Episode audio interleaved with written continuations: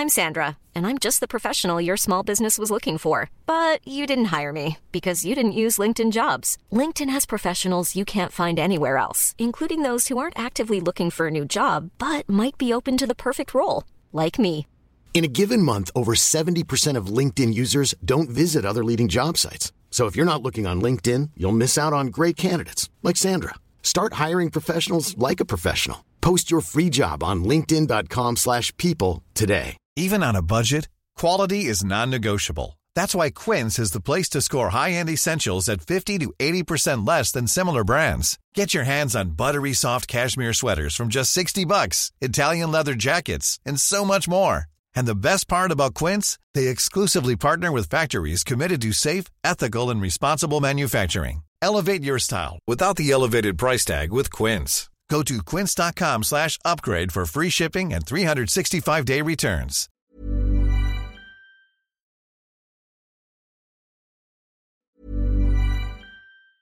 Mom deserves the best, and there's no better place to shop for Mother's Day than Whole Foods Market. They're your destination for unbeatable savings, from premium gifts to show-stopping flowers and irresistible desserts. Start by saving 33% with Prime on all body care and candles. Then get a 15-stem bunch of tulips for just $9.99 each with Prime. Round out Mom's menu with festive rosé, irresistible berry chantilly cake, and more special treats. Come celebrate Mother's Day at Whole Foods Market. Even when we're on a budget, we still deserve nice things. Quince is a place to scoop up stunning high-end goods for 50 to 80% less than similar brands. They have buttery soft cashmere sweaters starting at $50, luxurious Italian leather bags, and so much more. Plus, Quince only works with factories that use safe, ethical, and responsible manufacturing. Get the high-end goods you'll love without the high price tag with Quince.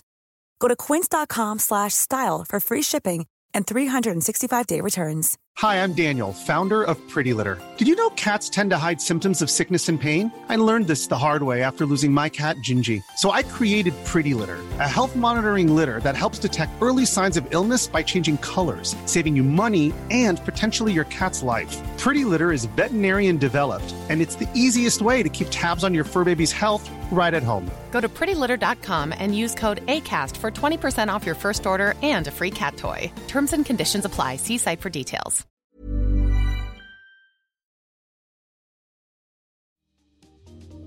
Welcome to Face to Face.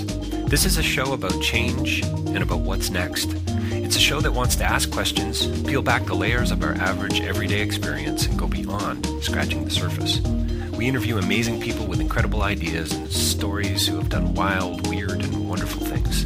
Remember that imagination shared create collaboration, and collaboration creates community, and community inspires social change.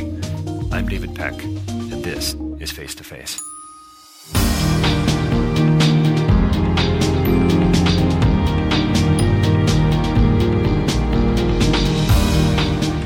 Welcome to Face to Face. We're back again for another interesting interview with Rebecca Zach, and she's a teacher, she's a filmmaker, uh, an artist, uh, and a child advocate, apparently. And I'm going to ask her a little bit more about that uh, in the next few minutes. And she's working on a PhD, but also on a film uh, currently called Raising Creativity. Thanks for joining us today. Thanks for having me, David. Oh, you're welcome. So, so I just watched the film on YouTube. You could get. To, do you want to tell us what the uh, the web address is for the film clip? We'll probably get to that uh, again a little bit later. But how can people access what you've already um, filmed? It's on a website called raisingcreativity.com. And the YouTube video is on that website, and so it's embedded from YouTube. So you can actually go to YouTube and type in "raising creativity," and you'd find it there too. And from a from a PhD perspective, this is really interesting because you're not actually writing your PhD. Well, I guess you are writing your PhD, you're, but you're writing it on film. Yeah, so I have to come up with a script. So there's definitely a ton of writing involved, but then I also have to consider the visual side. So it's kind of like visual scripting as well. Yeah. Um, and then sound scripting and everything that goes into uh, a video, right? So I don't know a lot of. P- I mean, I know a few PhDs, and I'm hoping to do one myself in the near future, or at least Mhm. start the Mhm. beginning of one. I don't know a whole lot of people who have actually filmed a PhD. Tell me a little bit about that. Me neither. Did you have to wrestle your your advisors uh, into agreeing to that, or how did, how did that play out? Absolutely.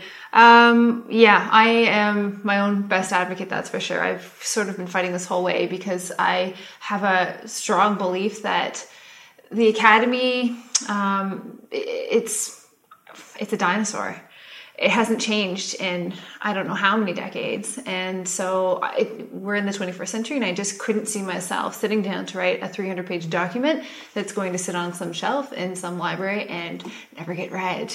It's a whole lot of work if no one's ever going to read it. Right, right. Yeah, and so I mean, we're in the age of distribution and dissemination. So why wouldn't I capitalize on that? Sure. Yeah. Yeah. Yeah. And it'll be fun. Yeah. And so you've so I watched part two. Is that you, right? You watched part one. I watched part one Yeah. of five parts of Yeah. your doc uh, of your documentary, but of your PhD as well, which is Yeah. pretty cool. Yeah, I think. Yeah, yeah, yeah. it's been fun. Yeah, it's been enjoyable, and it's been um, it's been different, which I think is what is sort of propelling me. I think that not knowing what's going to happen is kind of fun. And Right, right. Yeah, because there's a, there's engaged. there's a structure, there's probably a framework, but you haven't got it all teased out. I mean, you don't have every shot framed or every Yeah. Shot storyboarded. I would imagine, especially in the context of a documentary, right? Things are just kind of happening. Exactly. So it keeps me on my toes, keeps me interested in my Yeah, own work, yeah, which yeah. sometimes doesn't. You know, it's hard. It's hard to have that when Yeah, you yeah. spend four or five years in a PhD program. So, what do you mean that you're? You said you're a child advocate. What does that mean? So, you're a teacher. I would say most teachers are probably child advocates, but it sounds like you mean something else. Um, yeah. So what I mean is my research is it's art based research, obviously because it's a documentary. It's very visual, but it's grounded in what's called unschooling theory. So unschooling is the idea that mainstream schooling may be deficient, or in fact, it would say it is deficient.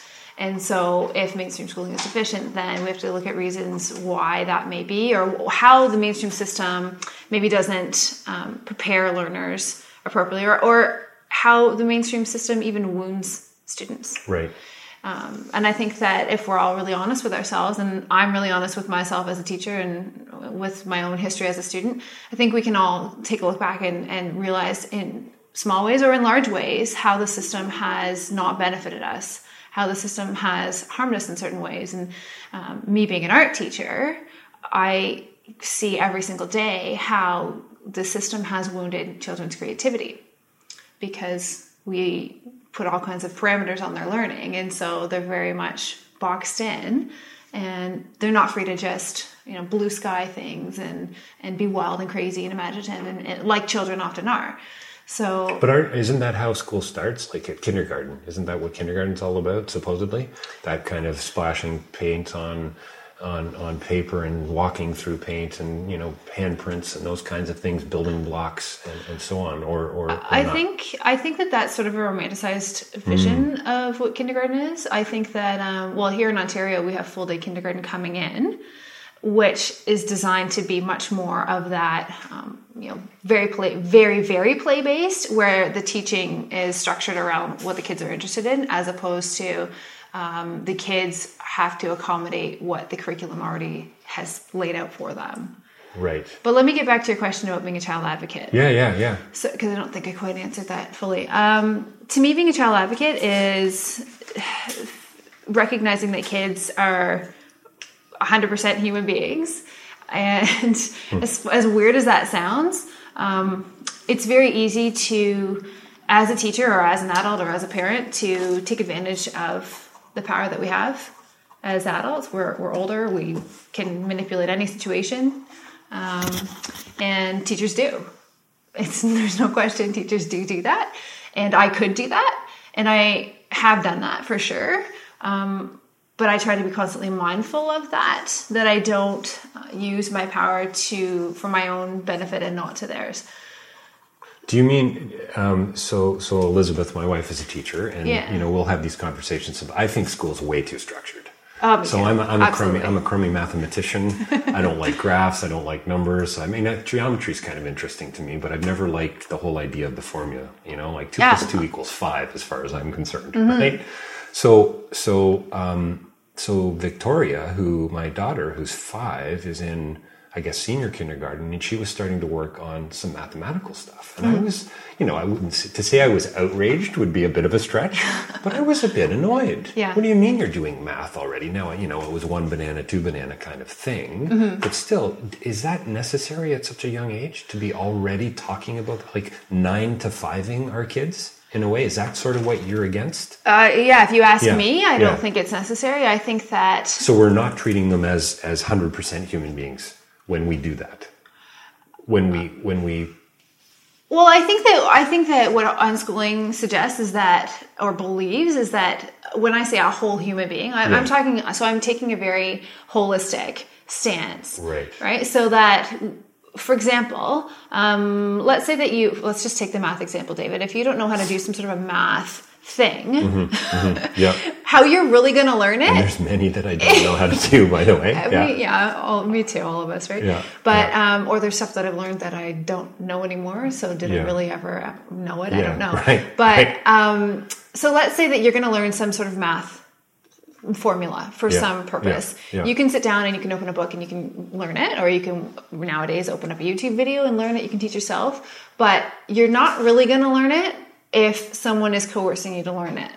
right. So if, if someone is telling you, you know, you really need to learn this right now because one day you're going to need it, there's that as opposed to you being in the moment, um, actually in context, needing that skill and learning it because you need this skill right now to do whatever it is that you're motivated to do. Yeah, yeah. And so for Victoria, adding bananas, you can she can have a handout or a workbook and add bananas, Yeah. or she can go to the store and you know be in the grocery store with bananas and say how many whatever whatever. Do you see Yeah, what I'm so saying? it's Like contextualized then in a, in a yeah, sense almost. it yeah. makes sense to real life. So for so I I guess what I'm saying is that like for me to be a child advocate is I don't want to be the teacher that forces kids to do stuff, and it creates a lot of tension for me in my job because I have a curriculum that suggests that kids need to learn stuff. Right, right. So yeah, it's a bit of me being creative with how um, how we get stuff done so that I can fulfill my obligations, but at Right, the same time right.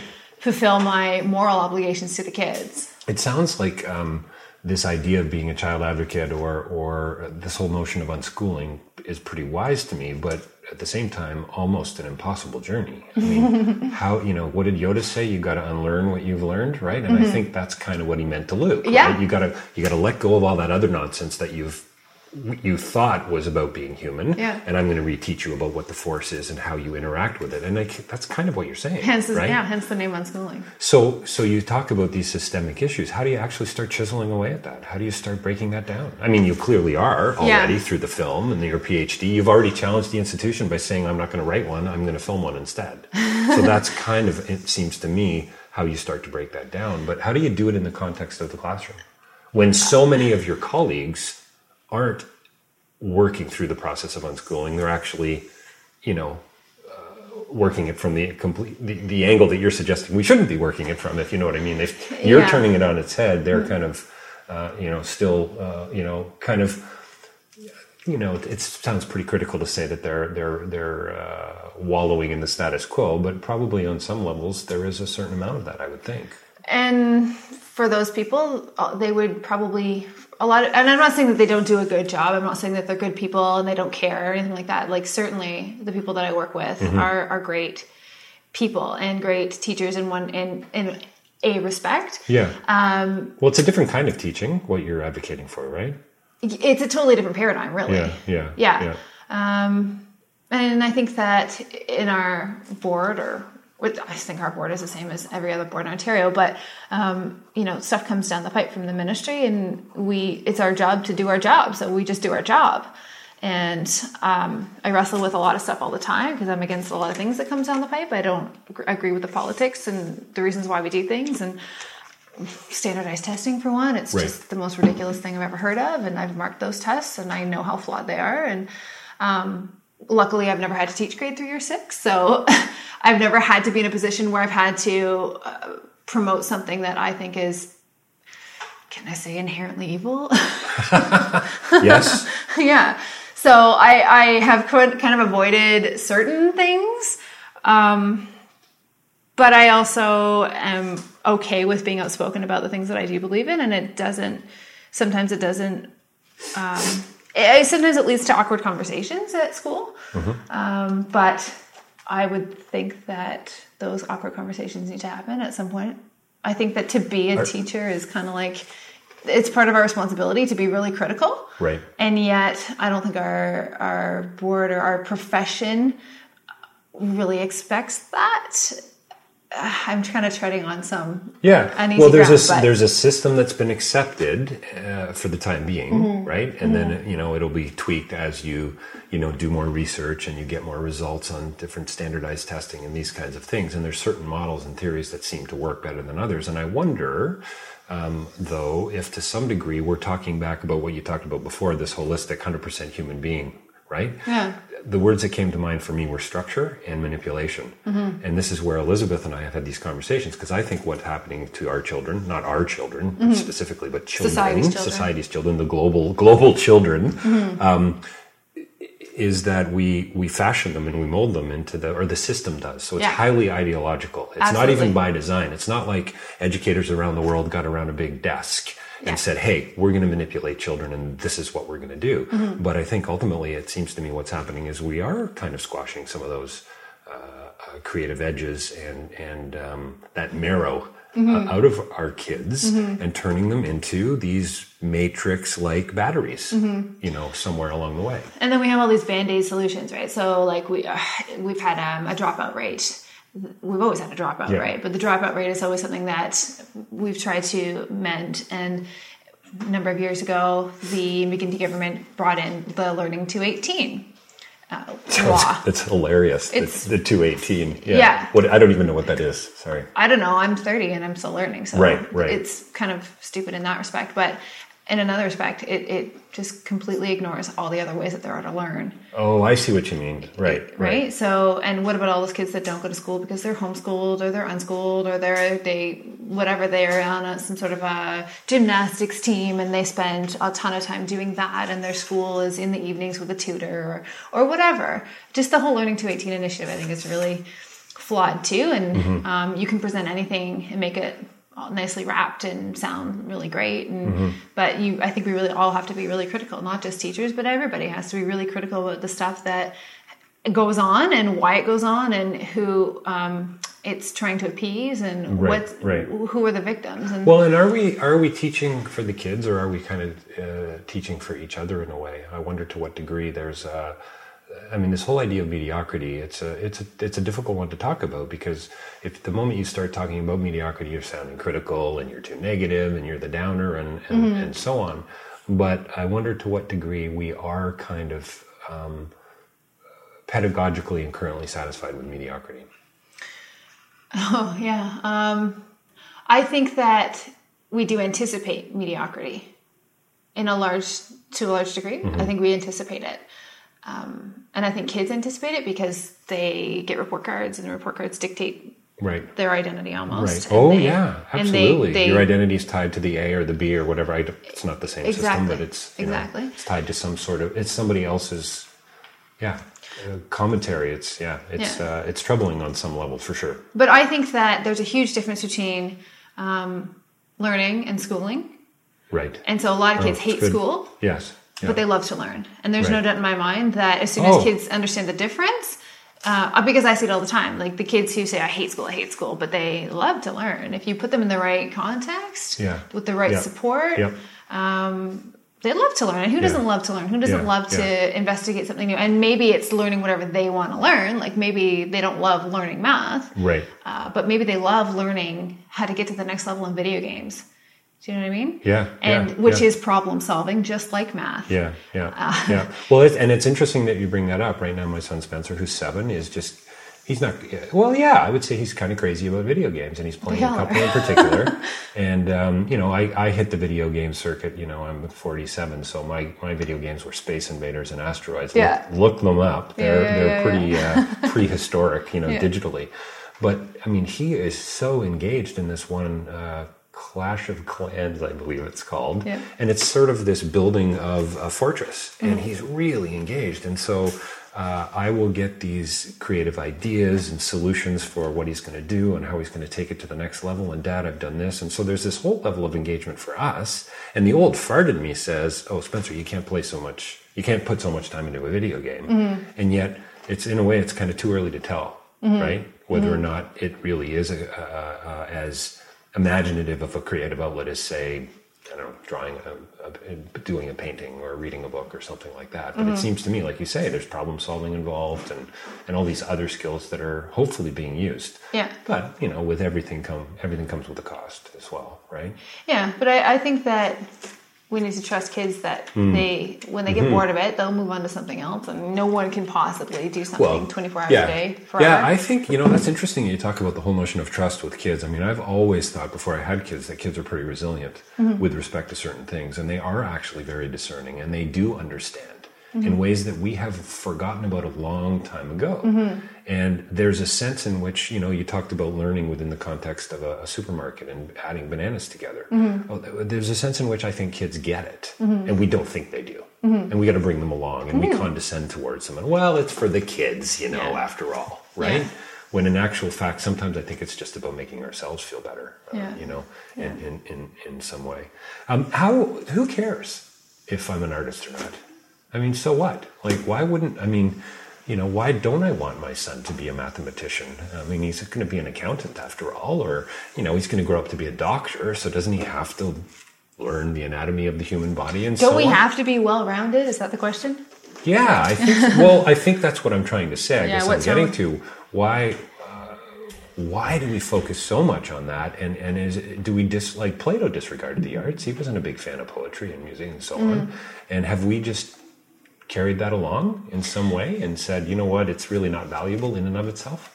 Well, well can I just stop you just for a sec? Because mm-hmm. I think that in raising creativity, the, I define the creativity, or most people define creativity in, in, a very broad term. So it's not about necessarily just the arts, but it's anything that um, uh, a skill that you can. Sorry, it's um, developing something unique and novel, mm. and relevant and useful. Hmm. So, for example, um, you might be a mathematician or a scientist or a, something very uh, right brained, left brained. Right. Sorry. Right. left brained that um, that uses skills, you know, that are that build something or develop something unique and novel and relevant and useful all the time we see that. I mean, that's where innovation comes from. Creativity is the basis for all innovation. So when I say that we need to raise creativity in schools, mm-hmm. uh, first of all, I'm not the only one saying that by right, any means. Right. But I, I'm saying this for for everybody, regardless of what they're interested in, no matter who they are, no matter what the personality is. Everybody needs to be able to. Um, a, good education is something that helps you to think and process mm-hmm, mm-hmm. and um, be able to tackle anything come what may. Right. So we talked earlier about a formula and with math you were saying about how Victoria has these little formulas and stuff like that. Well, my students come to me, they're in middle school and they come to me all the time looking for a formula for their art and it drives me crazy because mm. I think, what have we done mm-hmm, when mm-hmm. they they think that it's perfectly acceptable to come to me and say, what do I do next? What do right, I do next? Right. Now what? Now what? How do right. I make my artwork? How do I know when it's done? Is this good? I get that question all the time, mm, and that question is just so philosophical. You don't know where to begin, right? Um, so I I do what you do. I like to respond to them with a question. Respond with a question. Yeah, yeah. I think it's great. Do you think it's good? Yeah. Do you think it's done? Yeah. You know, or yeah. um, tell me a little bit more about what would how you, do, got here. Exactly. What would you do next? Uh, whatever, whatever yeah. it is. You know, whatever the whatever they bring to me. That's kind of where we go with it. But um, the fact that they're so willing, and I think this is problematic, and I think this is. Uh, uh, an indication that there's something wrong with the system that they're so willing to hand over that power to us as parents yeah. and to teach as teachers and, and authority figures and i get it that's kind of how it sort of has to work I'm not saying that it doesn't have to work this way. I mean, you would have complete disorder and chaos in the classroom, right? And maybe that's what we have to get to a little bit more. But how does a teacher then, you know,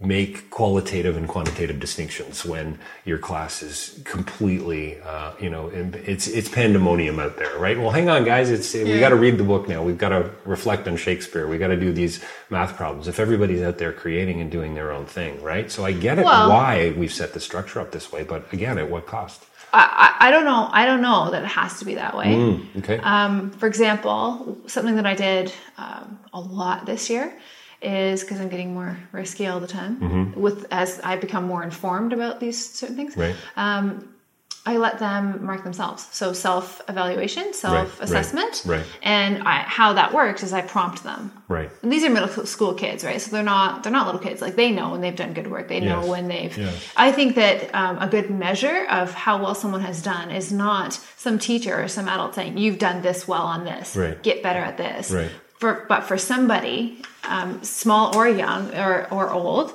to be able to say, I've done this well and I need to get better on this. And here's my plan for getting better at this certain aspect.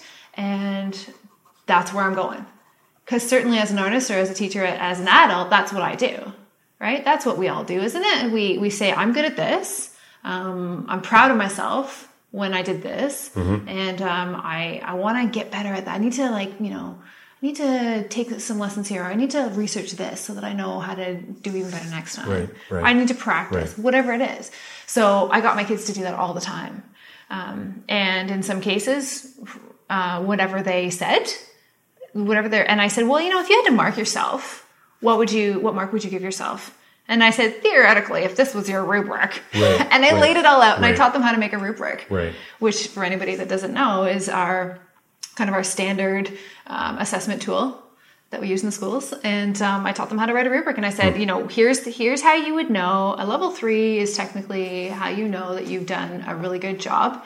Level four is you've done it a good job, but you've added like a lot of detail. Level two is, you know, what that good job would look like, but maybe not enough detail. Right. And I just laid it out to them that way. Yeah, And. I knew that none of them were going to Sure. get a level one. They'd all done a good job. Right. Um, and by the way, this project that I'm referring to is something that I had them propose to begin with, Mm. which is why I had to have them self-evaluate because And what grade? And what grade would this be? this was grade seven. Yeah. But I did this at the beginning of the year. Right. So like they were 12. Right. They were right. like 11 and 12, and they did it amazingly. And I let that mark stand for the report card. And I thought, why not? I want to I want to come back to your your um, comment about you know the right and the left brain thing, and I wonder to what degree that has already kind of impacted the way we think. Uh, and I wonder if this is an indication, if this is back to this whole idea of structure and system and mediocrity, that we've actually taken the- brain, this, you know, um, I was going to say machine of creativity, but it's not. I don't think that's uh, fair. But this uh, this this community of creativity, and we've turned it into into a machine, and we've said, you know what, we're going to segment it now.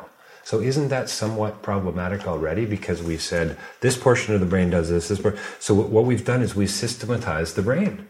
And we've we've compartmentalized the brain, and this part of the brain is about creativity, and this part of the brain is about other things. Mm-hmm. and Well, truthfully, what we know is that um, the it's not it's not so binary. Mm-hmm. Well, this um, is the thing. It's polarized. It's yeah. plus and minus again. It's up and down. It's positive and negative. And here we go. You're an artist, and I'm not.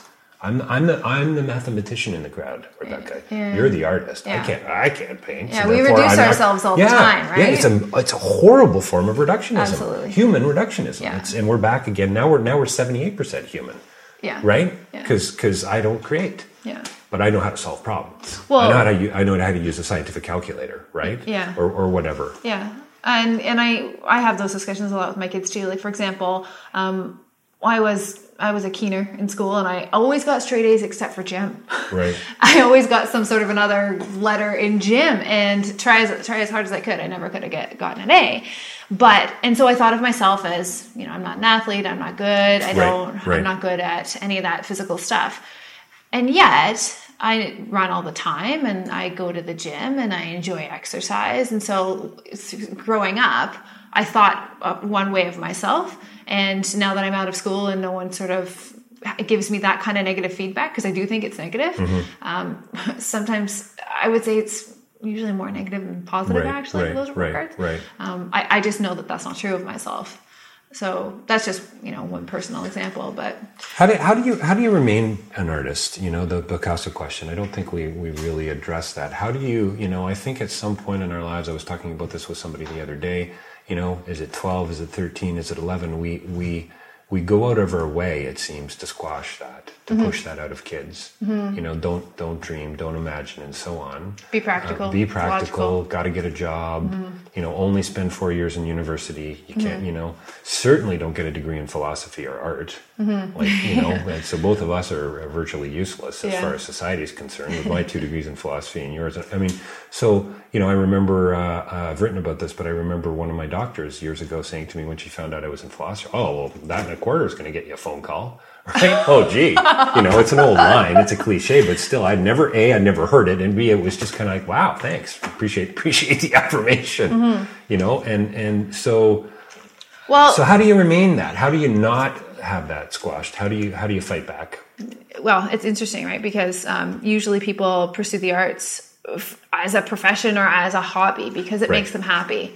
So going back to that human, that, that holistic view of a child or of, of anybody. We do these things because we are human. No other species can do it. So obviously, we do it for some sort of a reason. It, it just mm-hmm. makes us feel good. If there's something about being a human that engaging in some sort of a creative task is yep. makes us feel good. And so, and curiously enough, you know that never winds up on a report card. right. Let's evaluate how happy this kid yeah. is because yeah. oh wait, yeah. maybe that doesn't matter. Oh, right. really? Right. That doesn't matter? Right. Yeah. So um, anyway, so in the doc, um, in one of the parts to come, I talk about um, I talk about creativity and how you how we uh, what what creativity needs in order to thrive. And so three things: autonomy, support, and not having judgment. So if you're going to be creative and, and creativity is really going to thrive, then you need to opt for that task, whatever it may be, on your own volition. So it's it's you doing what you want to be doing. You have motivation behind it. There's no um, nothing coercing you. It's just it's pure enjoyment actually. And in order to keep that going, lots of times you need support in some way. You need um, you need the environment that will help that happen or you need people that will help you along the way. So when you hit a roadblock and you don't want don't know what to do next someone will say well why don't you do it this way? Or what what, what would happen if you did this? Like something someone to prompt you or mm-hmm. someone to fill in the blanks that you don't have on your own or or whatever it is. Um, or someone you know a mom or a dad to buy you some art supplies if that's what you're interested in whatever it is. And then when it's all done you need to not have someone over your shoulder saying, that's really good, except, or um, why don't you try this next time, or, or whatever. Now, if this, this feedback was um, requested by the student or the mm-hmm. artist, then that's no longer evaluation, that's actually support. Right. Right? Well, it's no longer negative at that point. Exactly. it becomes critical, which is not necessarily negative. Exactly. And right. I'm not saying that criticism isn't a bad, like it can be a good thing. Yeah. All of these things are really tied together. They're yeah, really, they yeah. all kind of flow on top of one another and in and out and between each other. But, um, if you can think about those three things, if you can think about the last time you did something that was creative that you were really happy with, it was probably something that you wanted to be doing. No one made you do it. Um, and you had the tools necessary whatever those were. Right. and and no one was there to tell you yes or no afterwards you know when it all when you're all done. And you had you were in a position where you could say you know i did that well or i didn't do that well. And you if you didn't do it well probably if it was something you were interested in from the beginning then you probably would have kept going until it was mm-hmm. good. Mm-hmm. right? Because that's usually what learning what happens when you learn. You you you uh you just keep going until you get it so what do you what do you think? So this structure, this system, this mediocrity, um, this ideology behind the way we learn, mm-hmm. the way we're educated, starts at a very young age. Mm-hmm. And if it makes us less human, at what cost do you think? I mean, do you get uh, are you, happiness?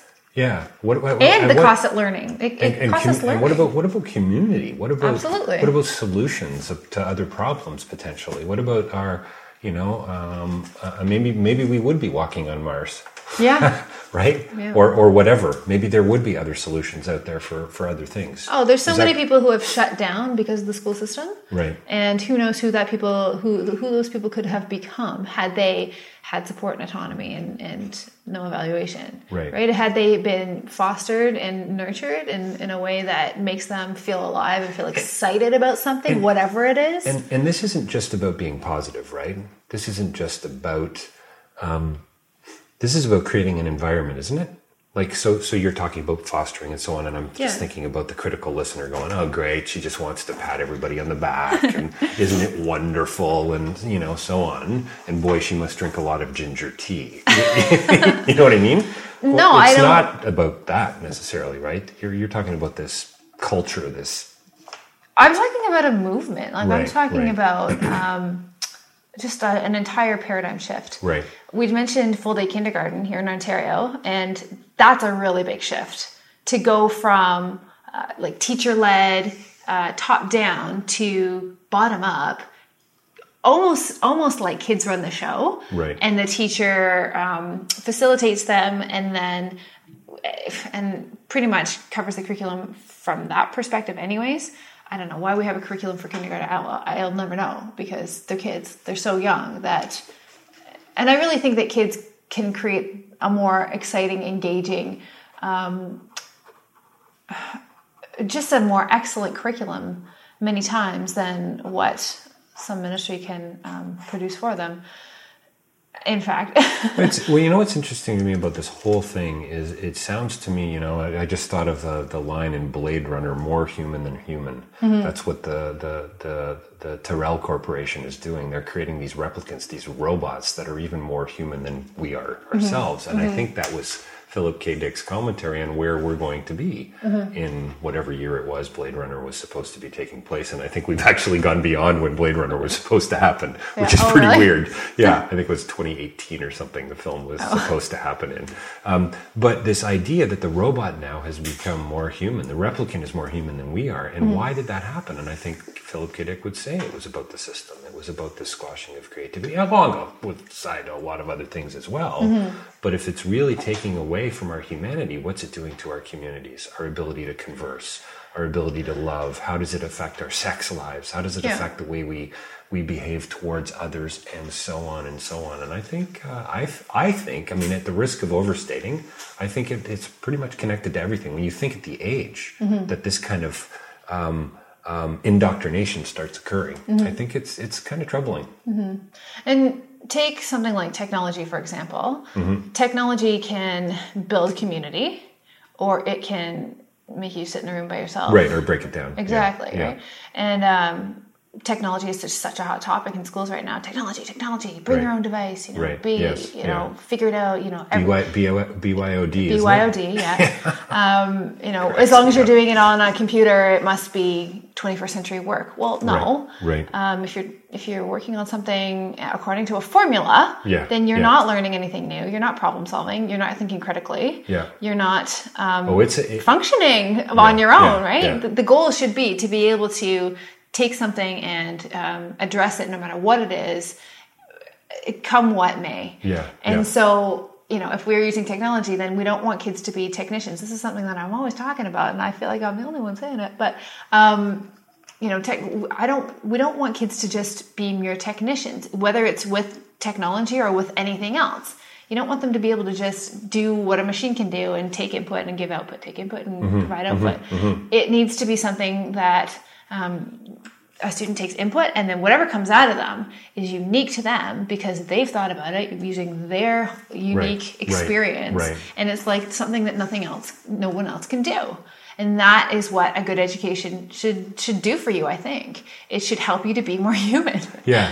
Well, and I believe, you know, having spent a lot of years asking questions, I think the way to get deeper into our own humanity, or at least one way to get deeper into our own humanity, is by asking better questions. And so, when you're teach, you're you're treating Emma, who's in the film, by you know, when she says to you, "Hey, was this any good?" You say, "Well, well tell me what you think about it," or Yeah. "Who who's that guy?" or "What is that image all about?" And and I that's what I'm doing with our kids, and I, I hope it's going to work. But this idea of actually engaging them instead of saying, "Maybe well, maybe it's not done."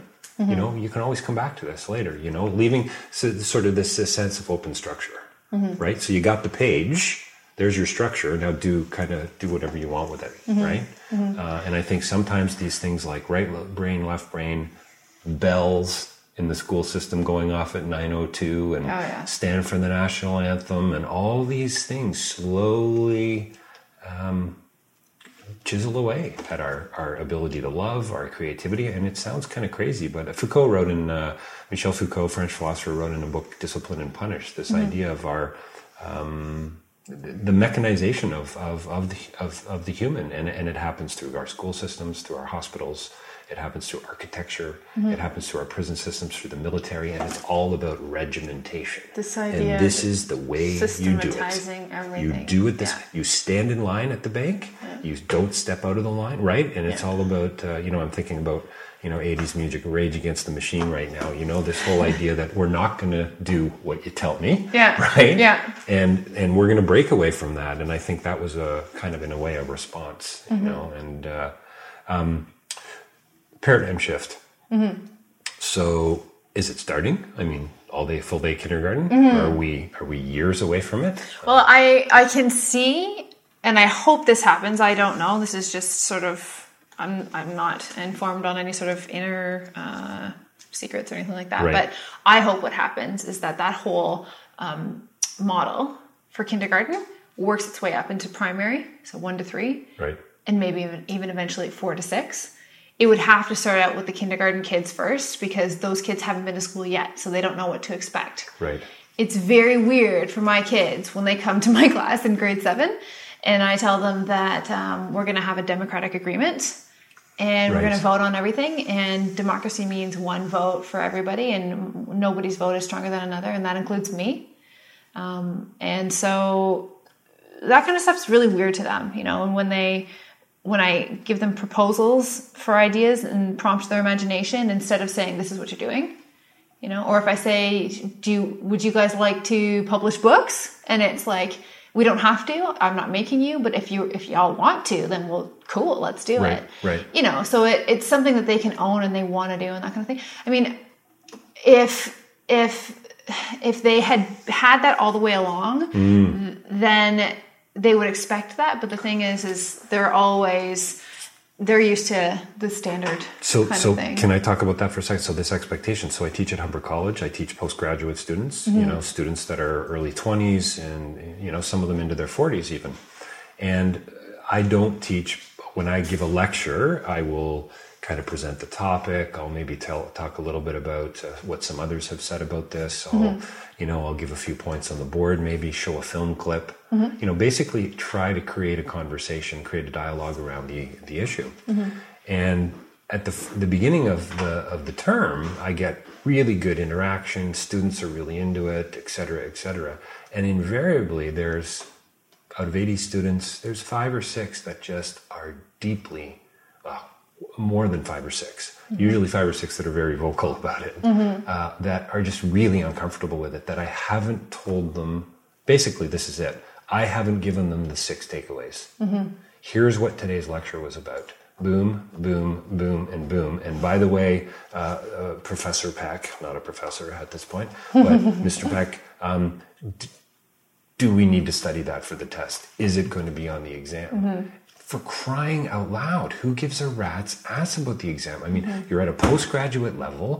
This is is this still about just getting a job? I mean, obviously, I'm living in a bit of a dream world, I suppose. But at the same time, um, the fact that these are students that are in their mid 20s, late 20s, early 30s, it just it's such I think sad commentary on the systems, a lack of creativity, inability to teach students how to think. Instead, it's telling them what to think, and as if there is this six point solution to creativity or Yeah. international development or whatever uh, the topic happens to be. Here's the points because the teacher said it. I, in fact, I open up my uh, uh, classes and usually in January. I teach, and we've got tiered seating, you know, rake seating, 80 students. They're all focused on me, and I say, guys, just so you know, I have troubles with the way this, this classroom is set up. Yeah, absolutely. I'm the expert. Uh, or so you think, and I'm the guy who's going to inject all this knowledge into you. Just so you know, I believe you know more than you think you know, Yeah. and this is going to be about a two-way, three-way, and five-way conversation. And often that opens things up, but sometimes you know. I have that conversation Yeah. with my kids Yeah. too. They're 12. And, that, see, that's that's Absolutely. what I believe needs to happen. We want to have a paradigm shift occur. Mm-hmm. We're going to have to start talking that way. We're going to have to start including kids more. We're going to have to start treating them more like Trusting them. trusting them and treating them more like you know, like you said, this whole idea of being 100% human. And it comes down to the way that teachers are taught to teach. I've, this is where the Foucault stuff comes into play and Yeah. his whole idea of this form of discipline and punishment. When you add all these things up, right? Mm-hmm. We love narrative. We love the movie that ends and wraps up quite nicely. A Mm-hmm. little uncomfy, that jazz music. Much prefer the music that, ra- you know what I mean? Yeah. And you start to add this all up and you go, whoa, now I'm starting to get a fuller picture as to why the Mm-hmm. world is such a mess, right? Or why I have so much trouble loving my wife, or whatever the case might be. Or why we wrestle with why our lives are so not neat and tidy all the time, and yet we have this idea somehow, ideologically, that they should be tidy. Yeah, yeah, No yeah, such thing as a tidy life. yeah, yeah. Yeah. I got this great quote that uh, we should probably wrap things up with. I'm not going to use the whole quote, but uh, well, actually, I will. To ch- to ach- it's W. H. Auden. To achieve anything today, an artist has to develop a strict consciousness in respect of time, for we must never forget that we are li- constantly, I think, living in a state of siege. Absolutely. which I so love. I'm not crazy about the whole, you know, Yeah. war metaphor, maybe, but this idea that we're in this state of siege, I think, to keep on our toes, to be uh, fighting against the fight against creativity. Does Yeah. that make any sense at all? yeah, I think that creativity, we have to honor it and nurture it and protect it. Mm-hmm. Um, and protect it in a huge way. Um, because life will do that to you, right? Our structures, our systems will do that to you. And um, I just think it's really important for people to love their life, Mm-hmm. whatever that is, and to be passionate about stuff, whatever it is, you know? Like I happen to be passionate about painting and education, and, and that's just me, but I know that other people are passionate about really weird things, like whatever it is, whatever turns you on. I just think that that's what's gonna light you up, and that's what's gonna make your life the way it should be for you. So, and if education isn't involved in that, then education is not doing something right at all. So, uh, I look at a lot of kids, and a lot of kids tell me they don't like school, they hate school. And I think that that's such a, a crying shame, and uh, and we can do better. We can do better than that. So, raise um, our uh, tagline here today: "More human than human." We're going to borrow from the Tyrell Corporation. The film is called "Raising Creativity." Yep. Uh, your PhD is called Raising Creativity, which is kind of an interesting notion, and it's raisingcreativity.com. Is that right? Yeah. So check it out, and uh, there'll be more online for you to uh, check out as well. Thanks for uh, the conversation. You too.